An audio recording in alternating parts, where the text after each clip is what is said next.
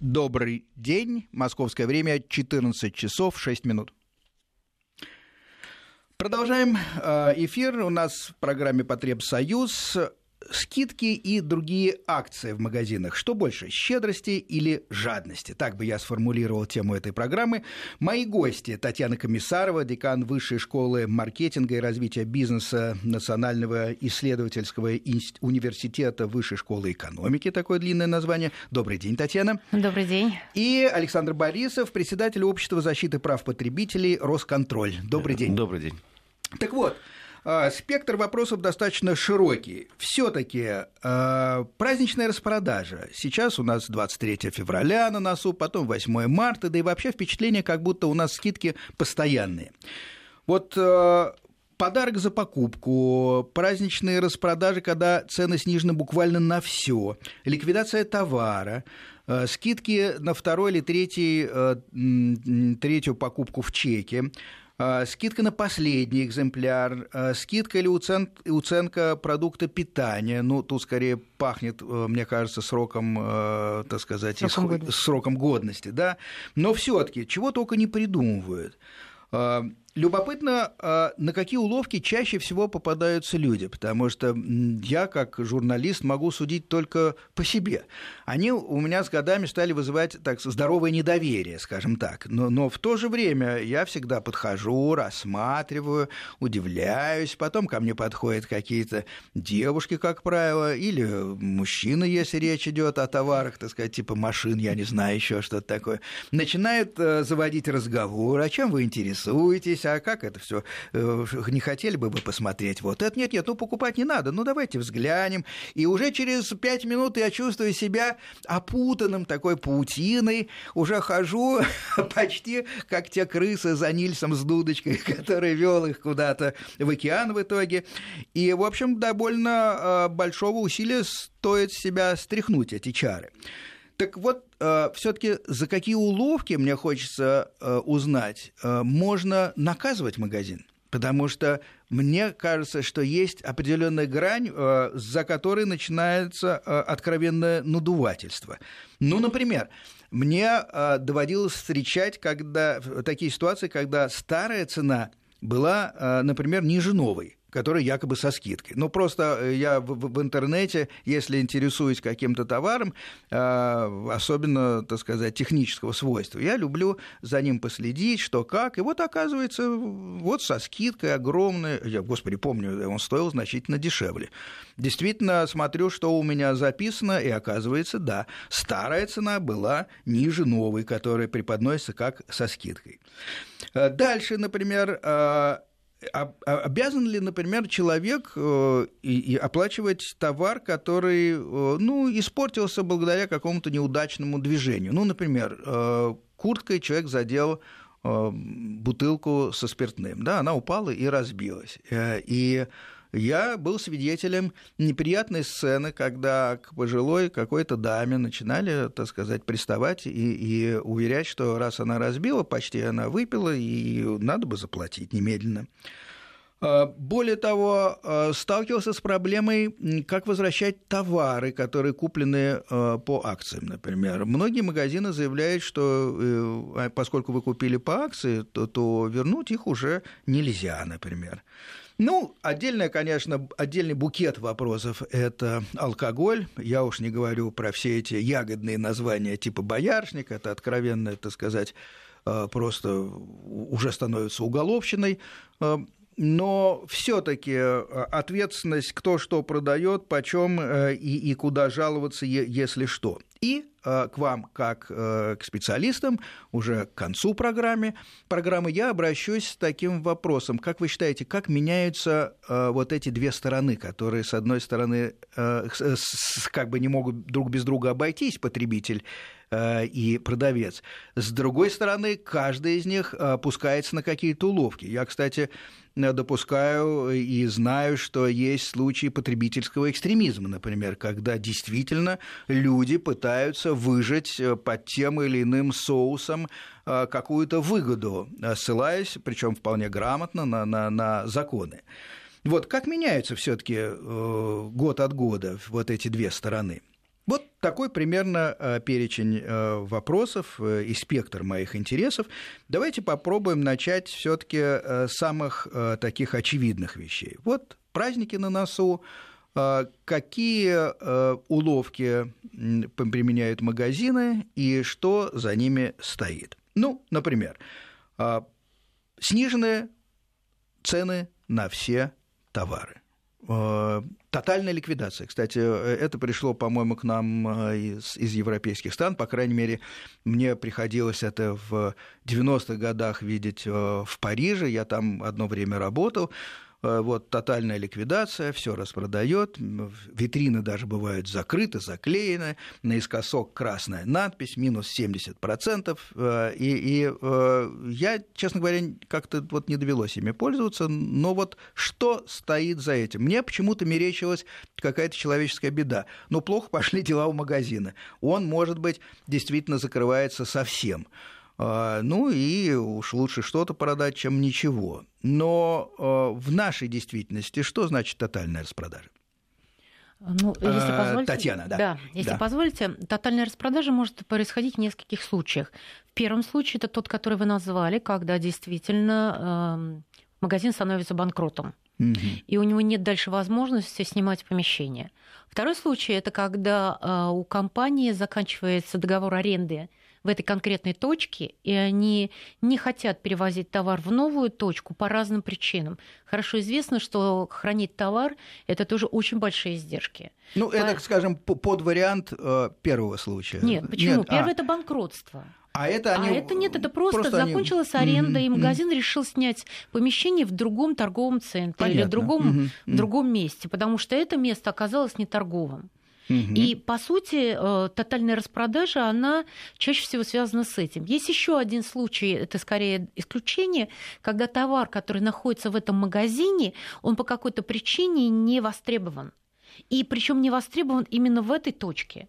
И поэтому э, компания дает достаточно большую рекламу для того, чтобы в это место на сниженные цены приезжали люди со всех э, ну, районов, например, города. Таким образом, они хотят, чтобы с полок были куплены э, те товары, которые есть, и они могли получить хоть какой-то доход. Вот, собственно говоря, три причины, по которым обычно проводится тотальная распродажа. Я не беру сейчас э, э, в расчет магазины, которые работают э, в режиме моды, но, но это fashion, например, да, да.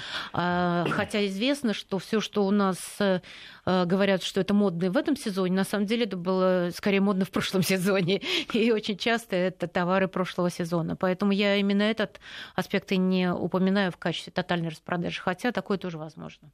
Александр, э, что скажете, опасались бы вы э, тотальных распродаж? Или все таки это хороший повод купить э, полезную вещь? Вы знаете, для меня, как для потребителя, важно понять, в какой магазин я иду и что я хочу приобретать, потому что есть еще вопрос ценообразования. Если за период позиционирования товара на полке производи... продавец в данной ситуации заработал, уже отбил денежные средства и затаривание, о чем сейчас Татьяна сказала, как раз это касается в основном брендов, а затаривание на складе складе происходит, то почему бы не купить хорошую брендовую вещь по э, самой небольшой цене? Вопрос совсем в другом. Вопрос, когда я вижу третья вещь бесплатно, когда накопительные баллы для того, чтобы приобрести потом впоследствии вещь, в, как, э, в том случае, когда магазины начинают лукавить, лукавить э, для того, чтобы продать неликвид, потому что третья вещь это, как правило, неликвид, который э, можно будет получить бесплатно. Как правило, те баллы, которые я накопил, и могу их потратить, не как правило, не хочу говорить как правило, но есть сеть, например, цифровых технологий, которые продают только те товары на эти накопленные баллы, которые просто неликвидны, которые уже залежались. Более того, некоторые позиции просто уже производитель даже не производит. Вот а, в этих ситуациях, конечно, нужно смотреть, а каковы правила. Правила распродаж, правила акционных, про продажи акционных товаров. Почему? Потому что, по сути, на сегодняшний момент эта сфера законодательно не регулируется. Можно говорить только о том, что потребителя вводят в заблуждение. Но вводят в заблуждение потребителя тогда, когда он понимает, что он делает, что он приобретает и что ему э, за это дается. Когда он этого не знает, то здесь э, налицо обман потребителя. Это я здесь хотел бы очень четко э, разграничить. Есть акции, акционные товары, а есть подарки подарочные сертификаты. Вот здесь как раз законодательство регулирует, защищено, но я думаю, что мы немножко попозже, наверное, вернемся к этому. Пока я только вспоминаю с собой э, э, случай, когда я э, постоянно ходил в один и тот же супермаркет, скажем, сетевой, там как бы как бонус давали какие-то марочки, я, значит, но это было, правда, еще все-таки лет, наверное, 10 назад. Сейчас я уже в этом никогда не участвую. Но, Кстати, тем не менее, да, накапливаю вот марки, и потом я еще ездил за какими-то товарами, которые в итоге мне были абсолютно не нужны. Вот мой личный опыт. Вас, вас привязали к этому магазину. Кстати, я хотел обратить бы внимание, э, всем известная в мире «Черная пятница», э, да. Мы наблюдаем за ней уже несколько лет. Э, дисконт по товарам составляет порядка 10%, хотя продается вроде бы 50-80%. На самом деле, э, почему-то перед этой черной пятницей цены повышаются в торговых сетях, после чего они начинают якобы списываться, но продаются с дисконтом всего 10%. Э, Татьяна, вопрос к вам, наверное, такой более общий, я бы сказал, даже научный. Вот, скажем, Черная пятница это общемировое явление. Александр скептически относится к нашей Черной пятнице российской. А, а в принципе в мире-то а, ваши коллеги а, как относятся к Черной пятнице? Все-таки стоит ловиться на это, стоит ждать Черной пятницы или махнуть рукой и вообще забыть? Позвольте, я буду говорить как маркетолог, а не как потребитель. Как потребитель я считаю, что Черная пятница во всем мире, она действительно очень работающий инструмент, потому что можно купить действительно очень хороший, нужный мне товар за небольшие деньги. Угу. Относительно России я, к сожалению, вынуждена присоединиться к мнению Александра, потому что у нас очень многие компании, ну, скажем так, лукавят. Но позвольте мне все-таки защитить э, и встать на защиту э, магазинов, в том числе сетевого ритейла. Вот по какой причине. Очень многие примеры, которые вы приводили, мы для себя называем э, стимулирование продаж. Потому что всевозможные конкурсы, накопление баллов, э, товар за покупку, э, подарок за покупку и многие другие инструменты делаются компанией с очень четким расчетом. То есть никогда ни одна акция не будет одобрена руководством компании, если маркетолог не просчитает, что он сможет действительно а, а, сделать так, чтобы этот товар ушел с полок. Не секрет, что если вы производитель, вы располагаете свой товар на полке, то э, магазин, в котором он стоит, они отслеживают, чтобы ваши товары с полки уходили, потому что они заинтересованы, чтобы с каждой полки постоянно шел оборот. Если вы, вы долго не продаетесь, то они вас, вам будут предлагать либо более дорогие э, цены, расценки для размещения, либо будут наставить, чтобы вы проводили маркетинговые акции непосредственно в магазинах, в том числе для стимулирования продаж, и за это будут тоже брать деньги. То есть компании-производители намеренно делают такие вещи для того, чтобы очистить товары на полках в сетевом магазине. И они не заинтересованы в переклейке эм, э, цен, они не заинтересованы в манипуляции, они заинтересованы, чтобы товар реально продавался. То есть, если переводить э, этот разговор в плоскость интересов покупателей, это нормальное явление. Абсолютно. Покупаем, Абсолютно. и все будет нормально. Абсолютно. Хорошо. Такая ситуация. Э, последний экземпляр стоит на витрине. А, но мне нравится модель, это может быть что угодно, фотоаппарат, стиральная машина, господи, все что угодно. А, но мне кажется, что поскольку он был выставлен, и, в принципе, наверное, его трогали руками, смотрели, крутили, да. я могу рассчитывать на какую-то скидку. Вот э, нормальные скидки какие могут быть в этом случае? Ну, я с вами полностью согласна, что последний экземпляр – это, как правило, выставочный, витринный экземпляр, ну, да. который давно стоял, его видели, смотрели, щупали, включали. И вообще-то скидки на такого рода экземпляры могут доходить до 50%. Но средняя цена это порядка 15-20%. То есть, если он находится стопроцентно в исправности, mm если есть какие-то шероховатости, там, сколы, царапины, то в этом случае вы имеете право просить скидку. Когда вам продавцы этого не делают, я всегда рекомендую обращаться к старшему продавцу, к руководству, потому что именно они принимают такое решение. Просто продавец такое решение не может не принять. Поэтому, когда вам отказывают, вы очень хотите купить этот товар, и вы понимаете, что вы можете снизить цену, идите к старшему Угу. Этот разговор очень часто приходит, приводит к тому, что вы покупаете за желаемую цену. Александр, я здесь подхвачу, что а, у потребителя есть право потребовать существенного снижения стоимости, а у продавца нет обязанности это право исполнить. Он может а, исполнить эту просьбу, а может не исполнить. То есть а, в этой ситуации договор, он это не противление двух сторон, то есть это добрая воля двух сторон. Поэтому настаивать, что нет, вы теперь обязаны, ну, к сожалению, к сожалению, в этом случае потребитель не может. Ну да, э, я в этом смысле абсолютно могу играть э, в вашем разговоре роль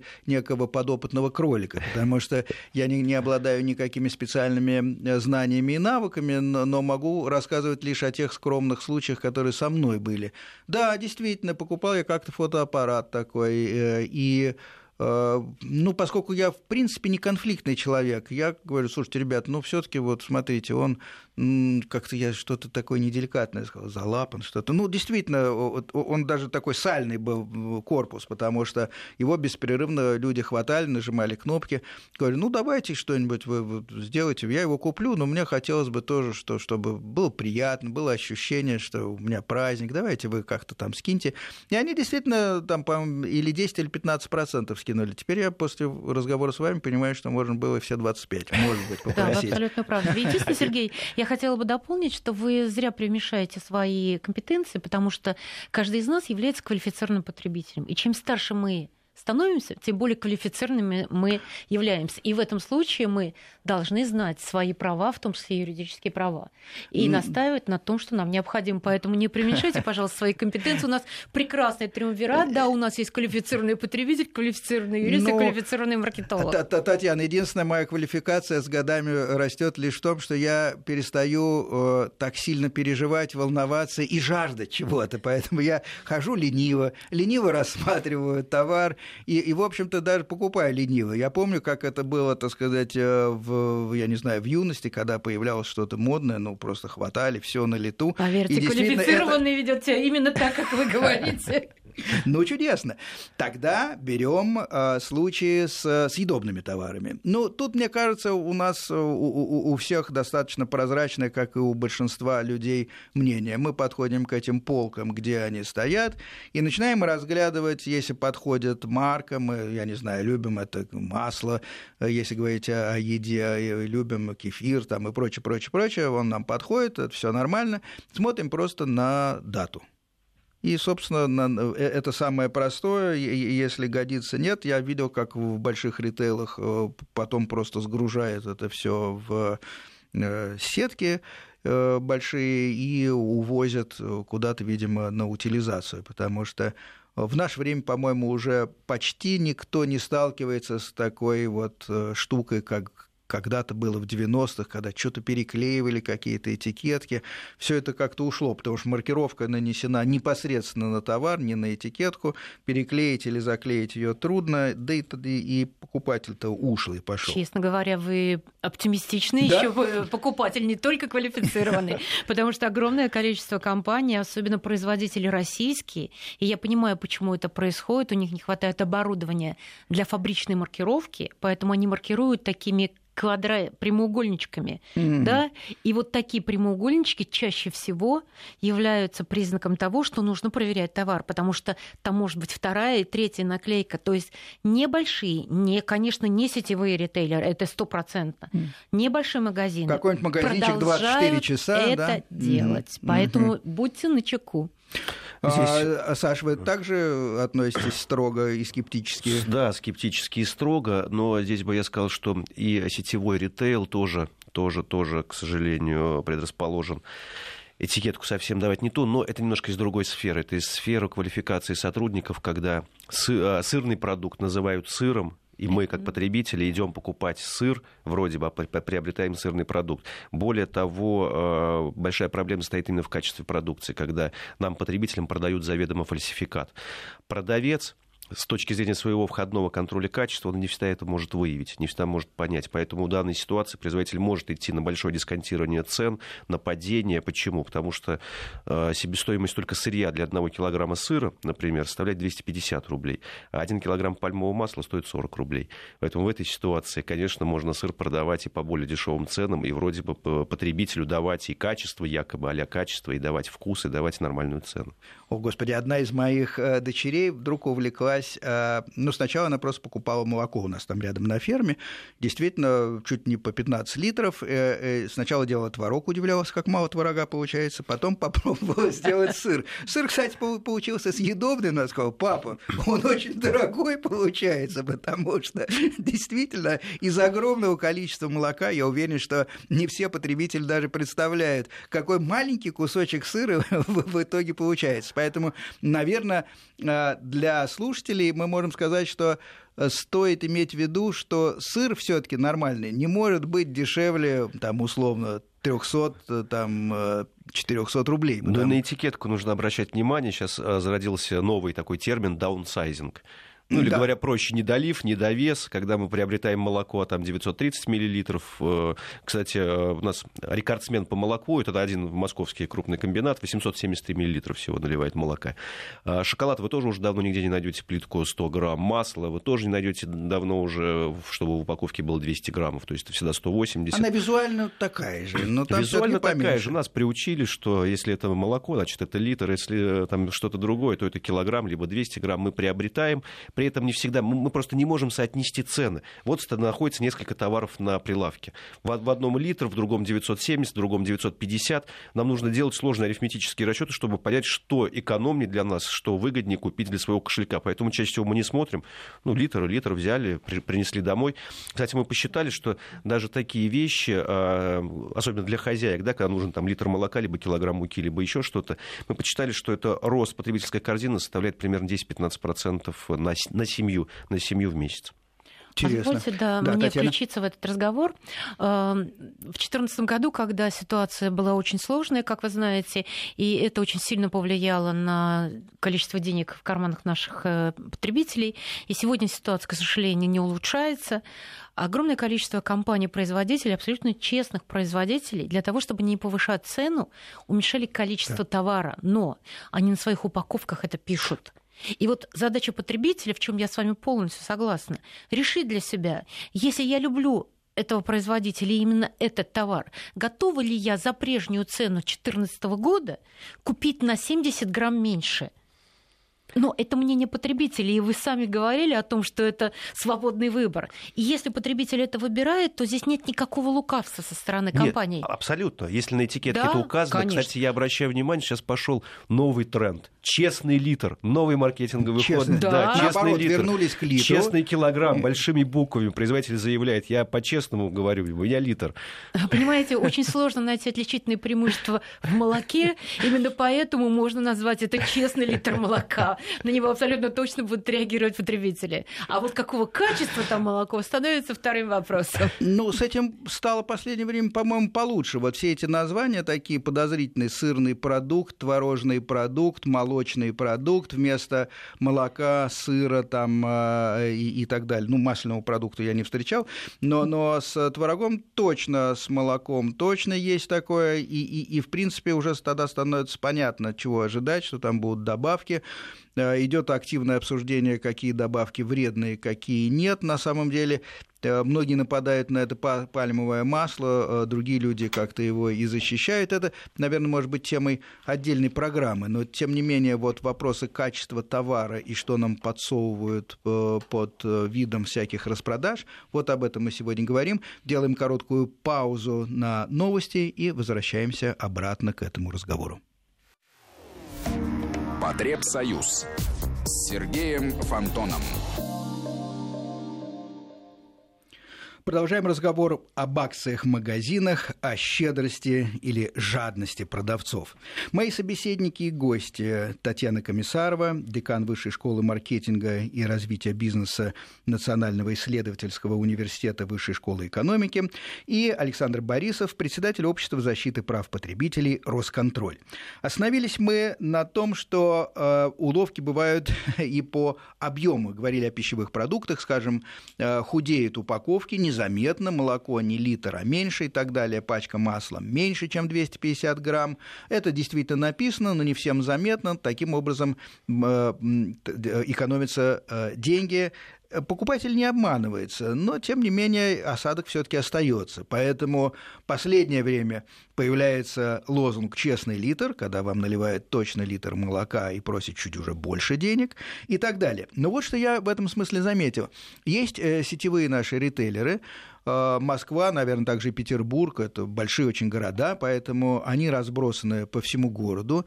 Город имеет разные районы. Одни считаются престижными, благополучными, например, ну, как наше Рублевское, например, направление, да, э, и другие, э, так сказать, имеют репутацию э, другую, другие, там, допустим, промышленное окружение, там люди не готовы платить много.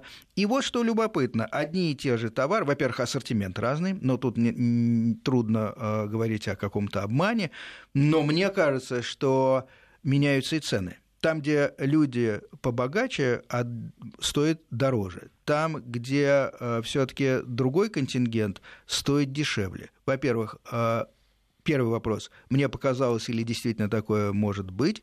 Если такое существует и замечено уважаемыми гостями, то насколько это законно?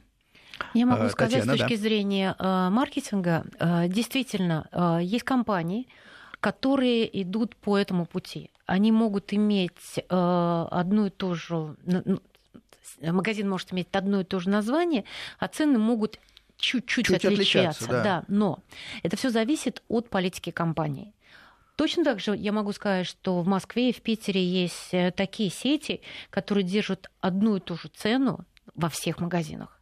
Так что здесь нет э, ни плюса, ни минуса. Это политика компании. И она, в принципе, это уже вопрос э, к Александру, наверное, э, находится в рамках закона. То есть... Она находится в рамках закона. Более того, наценка, та товарная наценка на продукты, в частности, продукты питания, она может исходить из помещений. Ведь э, вы сами сказали, те направления, э, где более дорогие магазины, это лучший, это более высокий сервис, это более э, такие крупные площади, где вам удобно, уютно ходить. Э, там, где наценка минимальная, это как правило, сервис минимальный, и, соответственно, и помещения, арендованные помещения тоже не очень большие. А как вам вот такой пример? Э, Берем безоколонки не называю марку, чтобы не говорили, что я ругаю или, наоборот, кого-то рекламирую, потому что в последнее время считается, что и плохая новость о, чем, о каком-то бренде тоже реклама. Неважно. Но, в общем, э, на Рублевке бензоколонка, э, цена, условно, на бензин одна. Э, и она выше, чем в сети, той же сети бензоколонок, которые разбросаны по МКАДу, например. Я услышала, у вас есть такой вот эффект. Э, некоторые сети имеют, кроме собственных бензоколонок, франчайзинговые бензоколонки. Что такое франчайзинг? Когда частный собственник да, берет имя угу.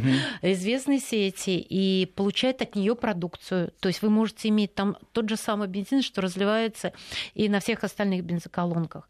Но его задача продать этот бензин. И если он понимает, что конъюнктура на этой на этом направлении угу. позволяет ему продавать больше, он может действительно на 10-15% продавать выше.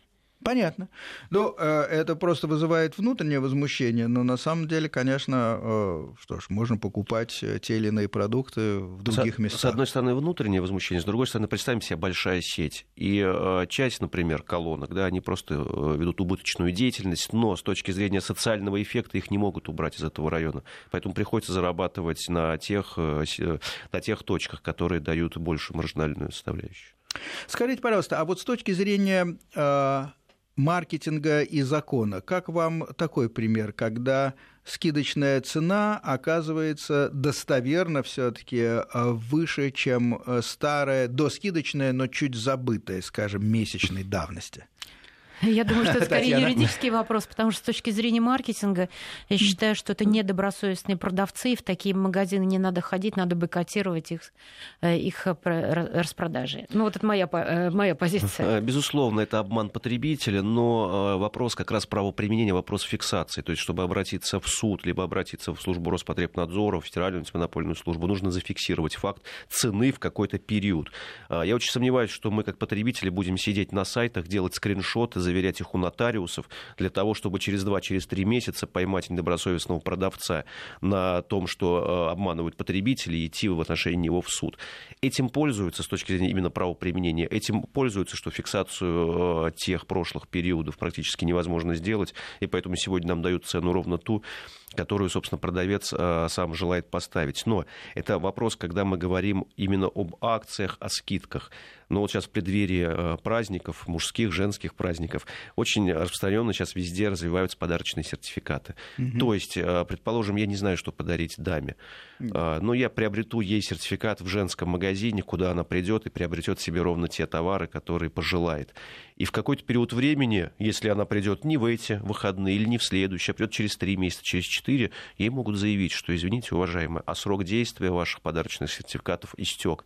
К сожалению, этим грешат а, не только маленькие магазины, но этим грешат и крупные сети, в частности, крупные сети ритейл, а, те, которые занимаются, поставляют нам продукты, где мы приобретаем, и у нас сейчас несколько таких исковых заявлений. Но и какая перспектива судебная? А, перспектива, перспектива стопроцентная по одной простой причине. Если еще не очень давно а, юристы а, размышляли, что же это все было, это предварительный договор купли-продажи, можно ли вернуть деньги, то есть а, обличали какую-то правовую природу эти подарочные сертификаты, то буквально в декабре месяце постановление Верховного суда четко дал понятие, что подарочный сертификат – это товар. Но товар, который должен быть отоварен в перспективе. Если какой-то срок годности на них них истек, либо еще что-то произошло, значит, эти денежные средства были сбережены для потребителя торговой сетью а, и, соответственно, должны быть возвращены уже э, и это не зависит от рамок акций и так далее, и так далее. Это, это абсолютно не зависит. То есть, условно, с, э, с этим подарочным сертификатом, выписанным на покупку еще в период 8 марта прошлого mm. года, да, э, дотошный человек может прийти и добиться каких-то принятия этого сертификата вот сейчас? Если сеть не хочет принимать этот подарочный сертификат, не хочет его, э, не хочет его обналичивать, то есть возвращать денежные средства, либо не хочет за него э, поставлять товар, то в этой ситуации, конечно, нужно идти в суд и спокойно взыскивать эти э, денежные средства. То есть здесь проблем никаких нет. Ну, проблем нет. Вопрос в том, что действительно, ну, обычно сертификат подарочный, ну, 3-5 тысяч. Ну, так, в большинстве своем. Но человеку надо сильно постараться. Мало того, что он получил подарок, но он еще получил подарок в виде судебного иска, а который а здесь... ему надо э, выиграть. Нет, здесь я скажу, что тоже некоторые сети идут на уловки. Они говорят, мы, в принципе, готовы вернуть, но это же не вы покупали, вы же нам не можете предоставить чек. Но он для этого является подарочным сертификатом. А если он мы привязан говорим... к сети обычно. Да, если мы говорим, э, утрирую там о цессии какой-то, то есть, по большому счету, мне его подарили, и законом не урегулировано, кто будет взыскивать с этого магазина денежные средства. Я являюсь одаряемым человеком, мне подарили, поэтому я могу идти требовать либо товар, либо, э, соответственно, денежные средства. Что я его приобрел, отсутствие чека, есть еще доказательства в виде свидетельских показаний. Мы, мы не можем их списывать со счетов. Более того, все эти э, подарочные сертификаты привязаны к конкретной сети, поэтому э, обезличить их относительно торговой сети ну, просто невозможно. А предположим, э, куплен товар по акции, да, э, со скидкой, ну, все хорошо, все, все, все всем довольны, ну, а потом человек пришел домой и, и, и как-то показалось, что или размер не тот, э, или что-то не то. Вот вопрос возврата товаров, купленных по акциям. Э, господа, да, пожалуйста. А, ну, если есть основания для возврата, которые предусмотрены законом защите прав потребителей, э, то независимо от того, по акции был приобретен товар, либо не по акции был приобретен товар, основания законные есть его вернуть, значит, есть. Поэтому в этой ситуации, что товары, которые приобретаются по акции, э, обмену и возврату не подлежат, это, ну, скажем так, лукавство торговой сети, чтобы мотивировать нас, потребителей, чтобы мы не шли туда, ничего не обменивали не, и э, не сдавали. То есть мы точно должны понимать, что любой товар, купленный Вот, любой товар. Но а, есть постановление 55 правительства Российской Федерации, которое как раз определяет перечень невозвратных товаров. Это, в частности, алкоголь и а, а, аптечные изделия, то, что мы приобретаем в аптеках, это ювелирные украшения и так далее, и так далее. То есть это целый перечень, э, технически сложный товар в виде телефонов, стиральных машинок. То в этой ситуации, конечно, а, действия продавца по отказу в возврате ну, товара, закон... да, но направлению его, например, в сервисный центр, они будут абсолютно законны. А вот на вскидку вы, вы не помните, Александр, одна моя приятельница, заслышав о том, что э, такая программа есть на Вестях FM, э, и я к ней причастен, мне с возмущением позвонила буквально там три дня назад из книжного магазина. Угу. Говорит, что такая ерунда? Я, я купила книгу и не могу ее сдать обратно, там, потому что говорят, что печатная продукция невозвратно. Это правильно? Вот как раз она входит в тот самый перечень товаров, невозвратных товаров, который закрепило постановление правительства номер 55. Это печатная продукция, газеты, журналы, книги и так далее. Понятно. Скажите, друзья, вот с точки зрения теории, это, наверное, больше к Татьяне, и практике, это к Александру, есть ли вообще разница в потребительском поведении э, мужчин и женщин? И на что чаще, с вашей точки зрения, попадаются вот, представители э, э, разного пола? Ну, я понимаю, что мы по да, гендерному да, критерию даже отличаемся с Александром. Даже да? я затаил дыхание. Да, мы отличаемся с Александром, но как маркетолог я продаю и мужчинам, и женщинам. Поэтому э, я позволю себе ответить на этот вопрос. Вы знаете, все зависит от э, группы товаров. Угу. Принято считать, что женщины более эмоциональны, соответственно, они более эмоционально покупают товар. Ничего подобного. Это зависит от покупательской стратегии конкретного человека. Есть люди, для которых цена является критичным, и они не зависят от пола, поэтому их на эмоции взять вообще нельзя. Поэтому мы эту группу потребителей просто с самого начала изымаем, да, и по гендерному принципу они не отличаются. А вот дальше по соотнесению цена-качество. А опять же, считается, что женщина более дотошна, если она покупает определенную группу товаров. Да, она смотрит, смотрит на параметры качества, и она поэтому покупает тот или иной товар. Если для мужчины этот товар не является значимым, и он не участвует в принятии решения, то он, конечно, реагирует совсем по-другому. У нас короткая пауза. Возвращаемся в студию после погоды. Потребсоюз с Сергеем Фонтоном. Продолжаем разговор о щедрости и жадности. Мои гости Александр Борисов и Татьяна Алексеева, и Татьяна Комиссарова.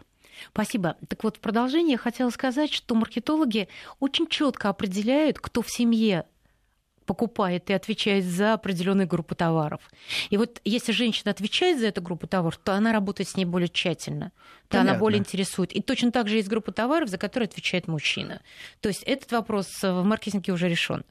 Понятно. Значит ли это, что условно автомобили более заточены, э, выражаясь дворовым языком, на мужчин, хотя сам продукт на самом деле все-таки предназначен для и тех, и других? Вы абсолютно правы. Это очень часто семейные покупки, если покупает семья. Если женщина одна и покупает сама, то она чаще всего привлекает эксперта. Понятно, вопрос по СМС пришел. Куплен арбуз, разрезали, непригоден к употреблению. Как вернуть деньги? Алла. Деньги, а, обратиться к продавцу, если не хочет, значит, обращаться в органы Роспотребнадзора. Органы Роспотребнадзора, помимо того, что обяжет продавца вернуть деньги, еще и накажет его, э, составит административный протокол и оштрафуют. Вопрос чаще всего, и э, я сразу, в общем-то, на себя накладываю эту модель, вот, а хотим ли мы потребитель? Сейчас идти куда-то, чаще всего там испорченный ну, да. творожок, да, там испорченный арбуз, просто выкидываем в корзину, и этим недобросовестные продавцы как раз и пользуются, пока мы не активны, как потребители, мы даем возможность продавать нам некачественный товар. Но э, арбуз или творожок надо брать с собой в авоське и, и нести э, к месту покупки? Э, к месту покупки, да, его же нужно обменять, отдать, потому что голословное вот, утверждение посмотрите. о том, что да, некачественный арбуз, но при этом э, потребитель пришел с полным животом. Ох, хорошо поел, но был плохой арбуз. Друзья, имеете возможность э, задать вопрос нашим экспертам. 495-232-1559, телефон студии. Осталось совсем немного времени. Звоните, пишите. А я пока спрошу про алкоголь. Вот, а можно мне еще чуть-чуть добавить? Да? Я просто хочу сказать, что маркетологи больше всего боятся невозврата. Они больше всего боятся, что купленный товар приведет к тому, что потребитель в этот магазин больше не придет, потому что стоимость привлечения одного э, покупателя в магазин стоит сегодня очень дорого, поэтому очень многие компании на это реагируют и с удовольствием меняют. И я, кстати, абсолютно полностью поддержу с точки зрения больших магазинов, крупных магазинов, сетей.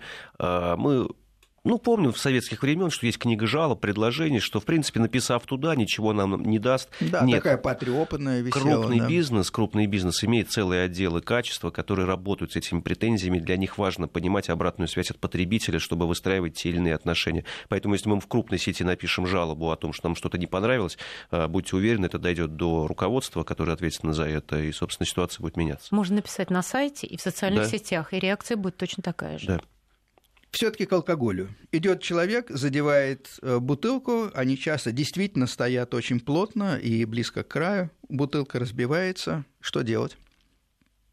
Ничего не делать. Но к вам подходит и говорит, ну что, вы, вы, вы нанесли, вы практически почти выпили эту бутылку, платите? До того момента, пока а, бутылка находится на полке, она не является собственностью потребителя.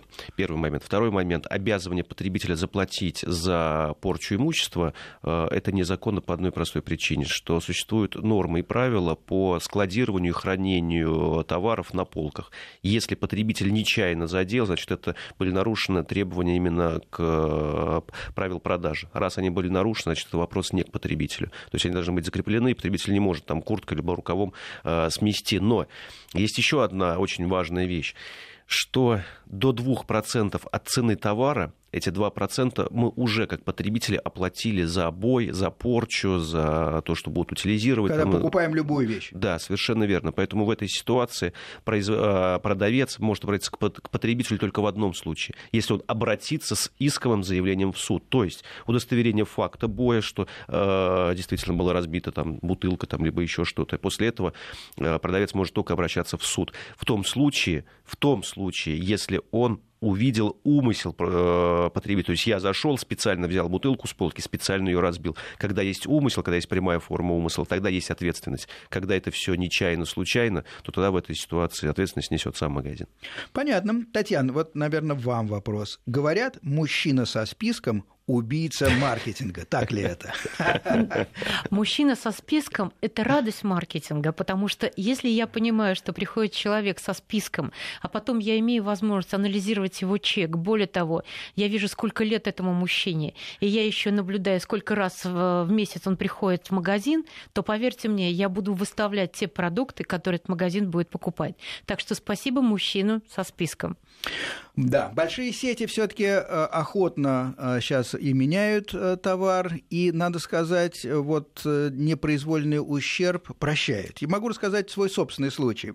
Я всегда удивлялся на бензоколонках, когда э, видел такую надпись «Не забудьте вынуть пистолет из бака заправочный». И что вы думаете? Человек, который... Я езжу примерно с 8 лет. И э, все мы сейчас привыкли, э, что нас заправляют на колонках. Я только так могу это объяснить. Была глубокая ночь, три ночи. Подъехал на сетевую колонку большую.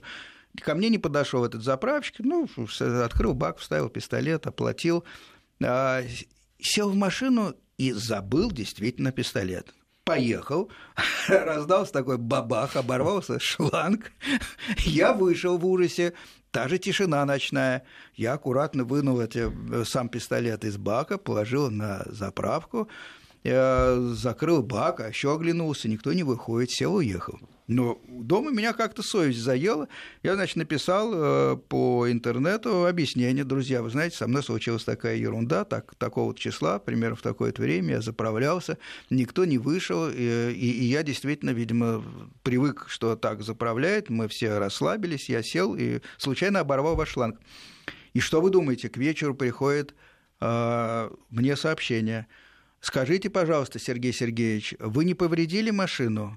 Вы не имеете ли к нам претензий? Я написал, нет никаких, тогда все в порядке. Вот, надо сказать, меня порадовало это. Ну, это, наверное, вопрос как раз лояльности этой заправки, получить лояльного клиента к себе. Ну, уже порвался шланг, что теперь починят. Более того, обращаться к вам. То есть, с точки зрения того, что заправщик ходит и заправляет, это дополнительная услуга, которую да. предоставляет бензоколонка, потому что есть отдельные правила продажи товара в виде бензина, где есть четкие критерии. Нет, но ну, есть... это не повод оборвать да, шланг, я да, согласен. согласен. Да. То есть в этой ситуации э, к вам могли обратиться в порядке гражданского суда производства о возмещении там, тех или иных затрат.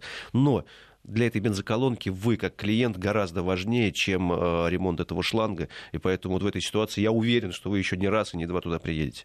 Да, но я с тех пор стал вообще очень осторожно относиться ко, ко всем таким вещам, потому что раньше я думал, что это условно, Таня, извините, что блондинки только обрывают шланги и забывают вынуть. Да ничего подобного, оказывается, со всеми может случиться, поэтому очень правильно пишут. Сергей, дело не в блондинках. Дело в том, что человек при привыкает к определенному поведению при покупке определенных услуг. И, и, собственно говоря, с вами произошло именно такое.